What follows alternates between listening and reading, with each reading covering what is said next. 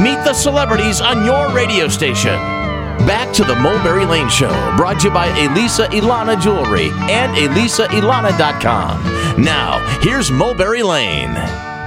Well, he's been inducted into the Rock and Roll Hall of Fame not once, but twice. And he's a two-time inductee into the Songwriter Hall of Fame, a Grammy Award winner, and an acclaimed visual artist and photographer. But you know the legendary Graham Nash of Crosby, Stills, and Nash, because his music, no doubt, has touched your life and your heart. Now, Graham is here to chat about the music, the legacy, and the current tour. Talking music with Graham Nash, classic songs that always last, yeah, yeah. Welcome to the show, Graham. Thank you, ladies. That was fine. How are you? Doing very well. Very happy because you're with us. That's fantastic. Let's first talk about the U.S. tour. Now, you're kicking it off in Lincoln. What are fans in for this tour? Well, you know, I think that when you get outside of the so-called major markets, you know, not a lot of smaller cities get visited. So we're going to do that on this tour a lot. I find that the fans are most appreciative. They're very happy to be attending the concert, and we are too, because, quite frankly, it's just three human beings up there with our band, of course, right. Who are completely robotic. You know that, right? Anyway, the thing is that the people feel when they come to a Crosby, Stills and Nash show, part of the show, because they very much are. Whatever it is that we did for all of our lives so far will bring us to that point of the concert, you know, when we come to Lincoln. You would say it's a very personal experience. It's always been a personal experience for us. I think that's part of the reason that people love us so much, apart from the music, is that they know that we're weak human beings, and they know that we're strong human beings occasionally. We're human beings like they are. Now, it's been more than 40 years since Crosby, Stills and Nash debuted at Woodstock, and, you know, like you were saying, lots of ups and downs, but the three of you always managed to come back together. What is it that continues to bring the three of you back together? You know the answer to that. It's music. It's the music that is by far the most important part of our relationship, without question. You put music above everything else. Creation has always been above everything else for me. Okay. And has it been for your bandmates as well? Have you ever had a point where the music kind of got lost? No, that happened. Particularly when David was going through his trouble, you know. It definitely affected the music. In a very real way, it's very hard to sing three-part when one of you is in jail. Yeah, that's true. Now, the first time you sang with Crosby and Stills, you felt the magic. Yes, no doubt about it. And you knew that that was something pretty special. I knew it was pretty special. I didn't think it would last over 40. Yeah, okay. Writing songs, did you guys always write with the harmonies in mind, or did you write and then the harmony came later? I think as intuitive musicians, we always know where a song would best be expressed.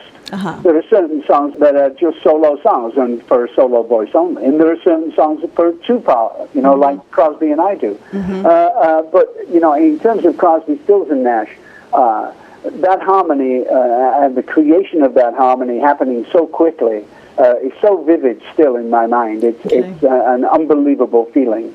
And do you still, when you sing together now on stage, do you still get that feeling? You know, the truth is, we have done it so often in our lives that I'm sure some of that edge gets rubbed off a little. But the truth is that we wouldn't be there if we didn't want to be there. Right. You know, we all have, you know, other things to do, and we wouldn't be there if we didn't want to be there. And I think, once again, that's part of why our audience loves us, because you can't fool the audience. The audience knows if you want to be there or not. True. They want to know if you're interacting with your bandmates, you know, and having a good time, because only when they know that we're having a good time can they have a good time. Exactly. Legendary singer-songwriter Graham Nash of Crosby, Stills & Nash here on The Mulberry Lane Show. So how are things different touring now than they were 40 years ago? Well, certainly a lot less drugs. And I think you begin to prioritize your time, you know, instead of, you know, getting a suite at a hotel and just sitting there watching CNN for hours. You know, that's not for me. I mean, I like to keep in contact with what's going on, but I believe that the news will reach me at some point. Uh-huh. And I do watch, you know, things like Rachel Maddow, and I loved Keith Olbermann when he was on the air. I loved John Stewart, and, you know, and how could you not? It's just and Stephen Colbert. Uh-huh. I mean, isn't that sad when we're getting our news from comedians? Yeah. I know what you mean. You've always been an artist with a social conscience, and you've always given money from your ticket sales to charities and social causes. So was that something you were brought up with? Were you like that as a child, or is that something that developed in you as time went on? We have been given so much. Mm-hmm. I have been given so much in my life. I am an incredibly lucky man, and I believe the three of us are incredibly lucky people, and I'll throw Neil and Joni in there too, of course. Right. But I knew what I wanted to do since I was 13 years old. Okay. And I was brought up with the idea that my future could be limitless. My parents instilled that into me from a very early age. Okay. And so I want to give back. Mm-hmm. Yes. We want to give back. We want to give voice to the people that can't speak. We want to bring issues before the American public that we feel is important for them to know. That's who we've been all our lives, and it started when I was a child, and I have no doubt that it won't stop. Yeah. So when you say that your parents instilled that in you from a young age, was it verbally? Did they say things to you like you can do anything you want to do, or was it more of an attitude or an action? I think it was a bit of all three. Okay. You can't really teach anybody anything by sitting. I mean, you can, of course, sitting them down and saying, well, this is what you do. Yeah. But teaching by example is the best way, I feel. Mm-hmm. Now, the song, Our House, that first line actually really happened. Yes, indeed. I'd taken Joni to breakfast one morning in the valley in Los Angeles area, and passed an antique store on the way to her car. She saw a vase in the window that she liked, and she bought it, and we went home to her house in Laurel Canyon, went through the front door, and I said, hey, why don't I light a fire while you put some flowers in that vase that you just bought today? That's such an awesome story. I love that. So, did you know that was a song lyric when you said it?